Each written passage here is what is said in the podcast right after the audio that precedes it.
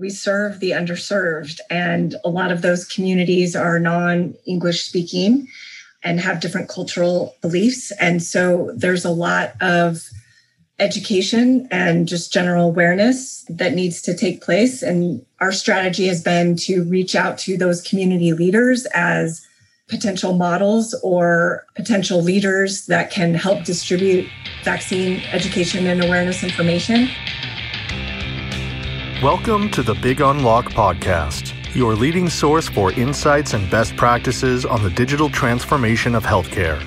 Join host Paddy Padmanabhan, CEO of Damo Consulting and best-selling author of Healthcare Digital Transformation, How Consumerism, Technology, and Pandemic Are Accelerating the Future, in conversation with healthcare and technology leaders. This podcast is brought to you with the support of our partners, Innovaccer and Palbox.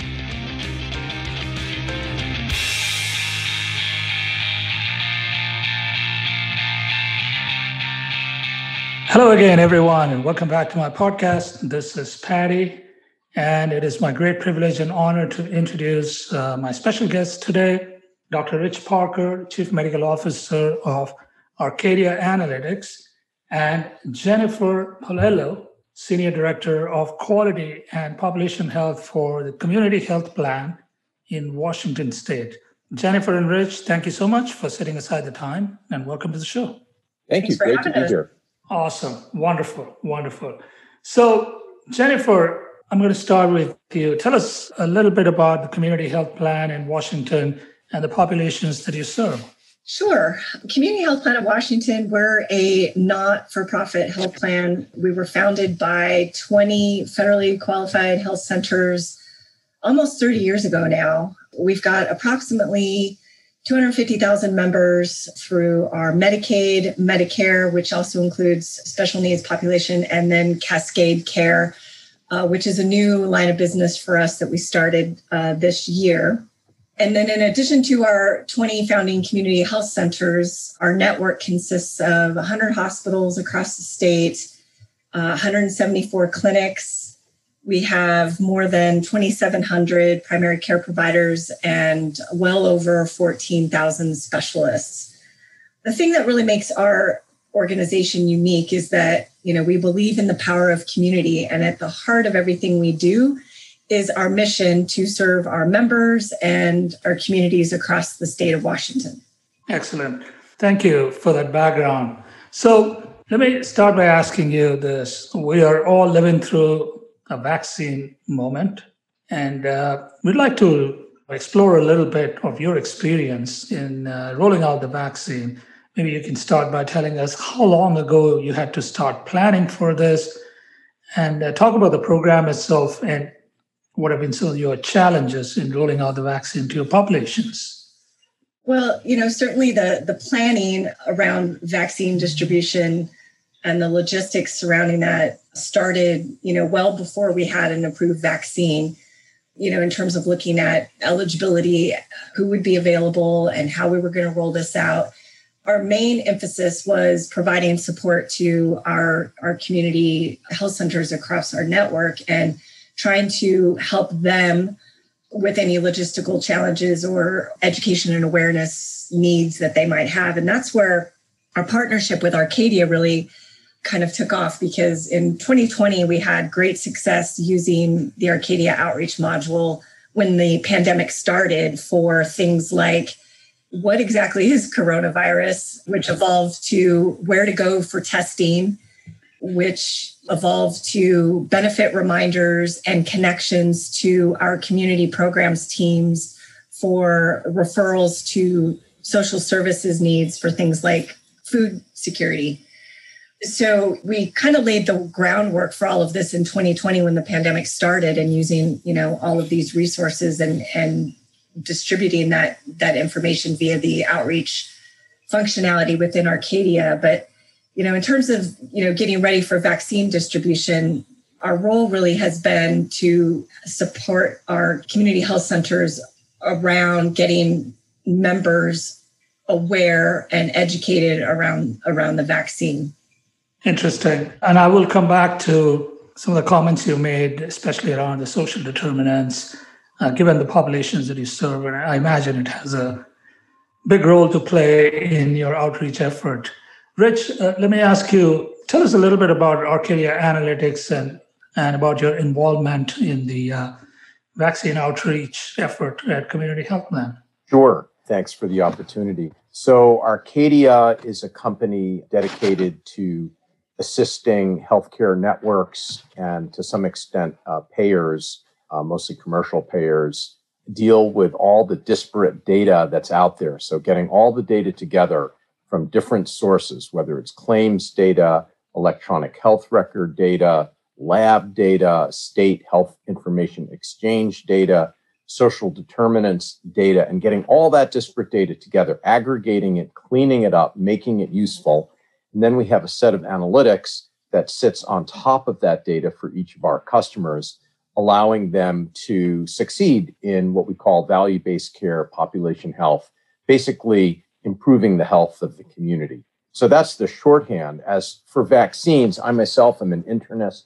I've always been interested in vaccines uh, since I started medical school.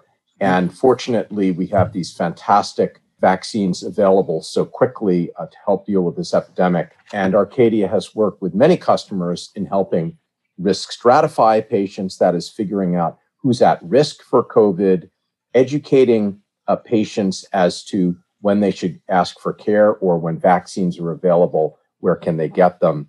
And then also looking at gaps in care. So if people who should have had a vaccine didn't have a vaccine, we can identify those gaps and help our customers fill them. So, in your work in uh, in pulling all the data together, which it seems like a fairly comprehensive approach to me, you're getting data from multiple sources, you're overlaying the social determinants data, where are you getting all this data from? And can you maybe share a couple insights that you were able to get from the data that helped you to enable community health plan and Jennifer's team to drive better outcomes or better outreach? Can you share a couple successes, best practices, if you will? Sure. I'll go first and then Jen can give some more detail. So, our main sources of data are every night from the electronic health record. Some people say electronic medical record, EHR, EMR. So we get a download of data that's extremely up to date. It's from that day. And then usually on a monthly basis, we get claims data. So that means that every time a patient is seen either in a doctor's office or in a hospital setting and a claim is generated, that information comes back to us and we can use that to figure out what's going on with the population.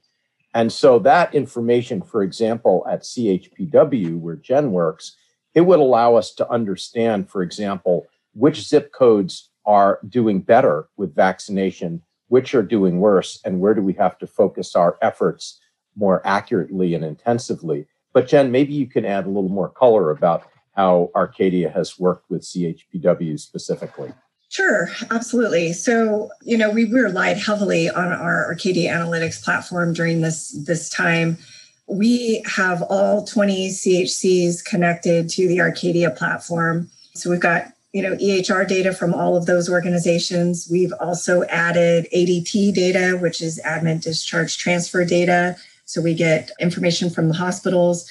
We have a separate lab feed, and also Dr. Rich talked about our claims. So all of that data really allows us that longitudinal picture of what's going on with the with the member.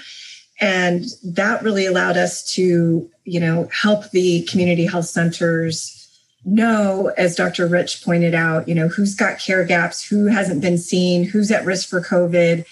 And also I might add, I talked about the outreach efforts that we did. I mean, we enjoyed almost an 80% success rate with our outreach efforts, which is really high considering, you know, we're dealing with Medicare and Medicaid members that typically are a little bit harder to reach. And so having access to that EHR data, the demographic and contact information in the EHRs combined with all of that other data really gave us that actionable longitudinal picture of the member and enabled us to assist our community health centers in reaching those members for whatever needs they might have. This podcast is brought to you with the support of our partners, Innovaccer and Palbox. Can you tell us about one or two nuggets of insight that you got out of the platform and the analytics tools that Arcadia may have deployed? Anything that came out that surprised you or was in some way unanticipated and helped you really improve the outcomes that you were going after? Yeah, absolutely. So, you know, we've got lots of different registries available to us in the platform. And, and one of the the most utilized is you know just our, our patient registry and being able to sort that registry by members that are at most risk. So we can sort by the highest risk members. We can sort by members that have a lot of care gaps or chronic conditions. All of that you know flexibility within the platform allows us to tailor uh, different outreach methods within the CHCs. Language preferences, I might add, that was one thing that came in handy uh, yep. over 2020 because we relied on Arcadia for outreach and translated into lots of different languages, which was really helpful and, and used the accurate contact information and targeted those messages by zip code, as Dr. Rich alluded to earlier. So I think, you know, there wasn't any one thing that stood out. It was kind of a combination of all the different functionality within the platform that we were able to tailor to each of our, our centers' needs at the time. Yeah. So, Rich, let me ask you about the data itself. Uh, healthcare data is uh, is challenging to work with.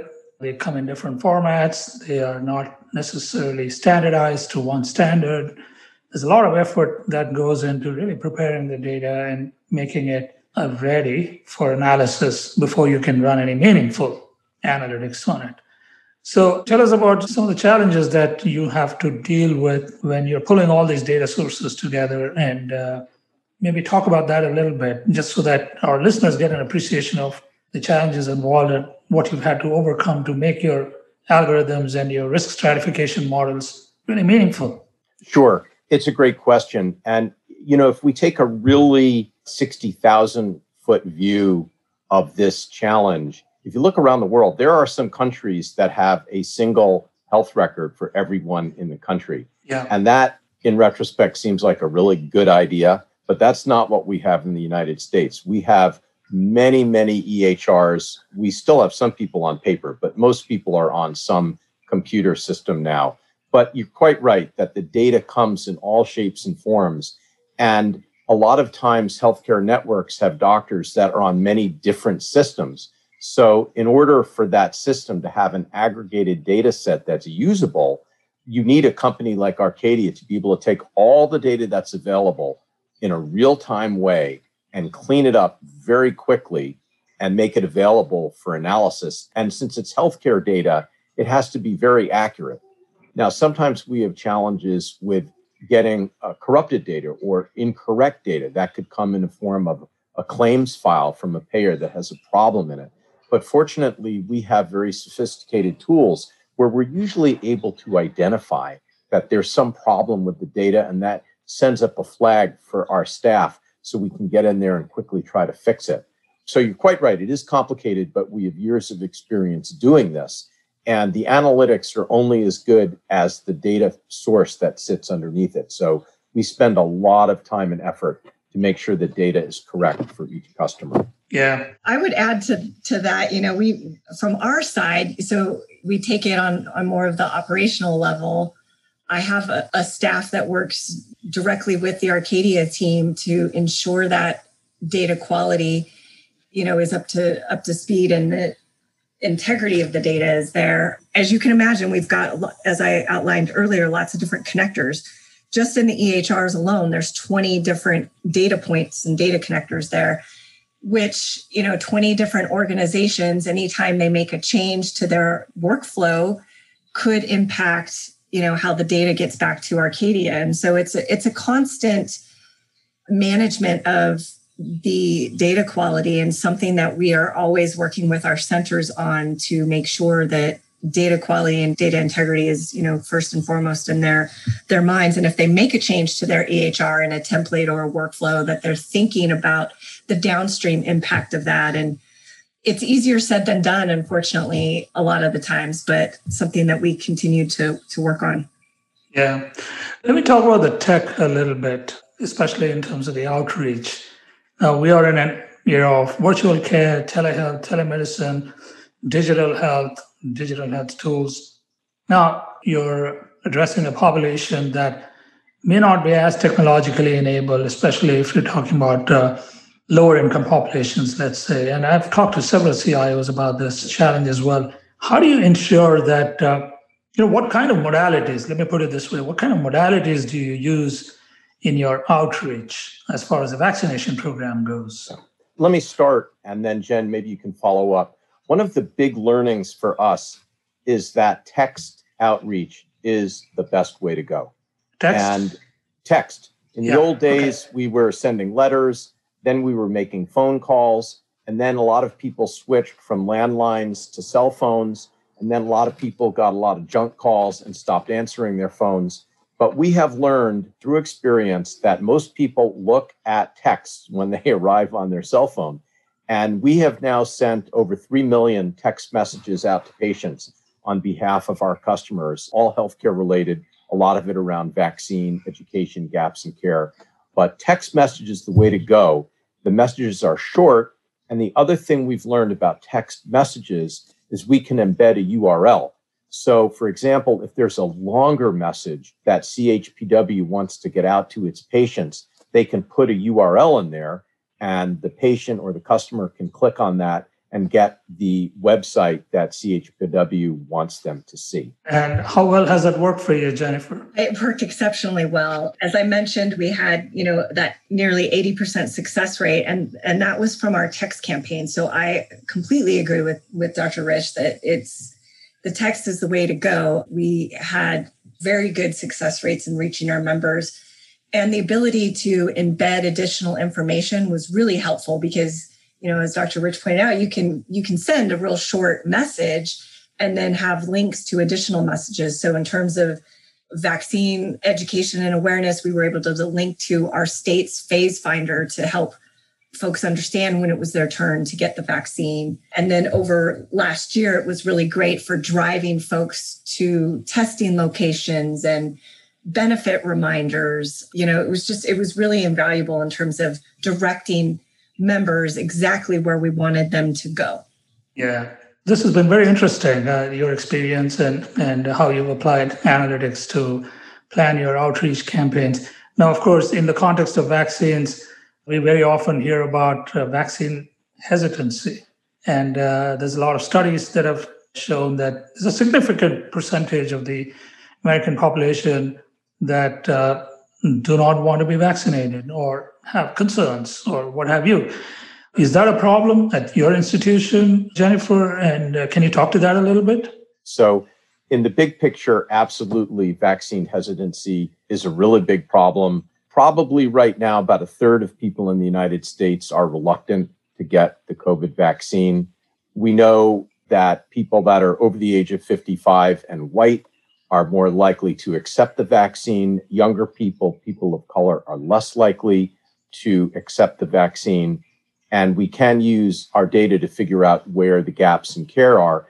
But Jen, maybe you could follow up on the question about your experience with vaccine hesitancy at CHPW. Yeah, I think we we're pretty much in alignment with with that as well. We serve the underserved and a lot of those communities are non-English speaking and have different cultural beliefs and so there's a lot of education and just general awareness that needs to take place and our strategy has been to reach out to those community leaders as potential models or potential leaders that can help distribute vaccine education and awareness information. Yeah, I mean, I think that is a, a real concern and uh, something that we're working with our individual communities on, on how to combat. Yeah, I guess that's uh, sort of in progress. It's a work in progress, and uh, and all the data and all the reports that I read point to that being a significant challenge. Well, in some ways, I imagine it's a good challenge to have. It's better than the challenge of not having vaccines to distribute uh, to begin with. So I'm sure with all the analytics that you have and with all the tools at your disposal, you're doing the best you can. Just to wrap this up, if you if there is one best practice or insight, anything that you would like to share with your peers in the industry, Rich and Jennifer, Would you like to share one each uh, based on your experience, especially around vaccines? Sure. Thank you for the opportunity. I guess I would say I am very bullish, very optimistic, very enthusiastic about using data to help push the vaccination rates up as high as possible. I would say the flip of that is without data, you're just operating in the dark. You have no idea what's going on. With data, we're not going to get perfect compliance, but we will find out who has been vaccinated, who still needs vaccines, and then we can target our outreach to the people that are still outstanding so we can do the best possible effort to get as many people vaccinated as possible. Jennifer. Yeah, well, well said, Dr. Rich. I completely agree with that. And I think if we didn't have our Arcadia platform and access to this integrated data and access to this longitudinal record of our members and the ability to sort by risk and look at care gaps and find out, you know, who had the first vaccine, who needs the second one, all of those different functionalities really allow us to be in the forefront and at the top end of the curve on reaching our members. And so I think that really is the key. You know, we've got we've got timely data and data that really connects us back to the the needs of our members and our communities. That's well said. That's well said. Well, Dr. Rich and uh, Jennifer, thank you so much for being on the show. I think your your insights and your experience is so practical, so hands on, and at the same time, you're using technology and data and analytics in very meaningful ways to drive the desired outcomes at a time when I think uh, we are all waiting to put this whole thing behind us. And so I wish you continued success with your efforts and I look forward to staying in touch. Thank you very Thank much. you so much. It was a pleasure. Thank you. We hope you enjoyed this podcast. You can reach us at info at thebigunlock.com with your feedback and questions. This podcast is brought to you with the support of our partners, Innovaccer and Palbox.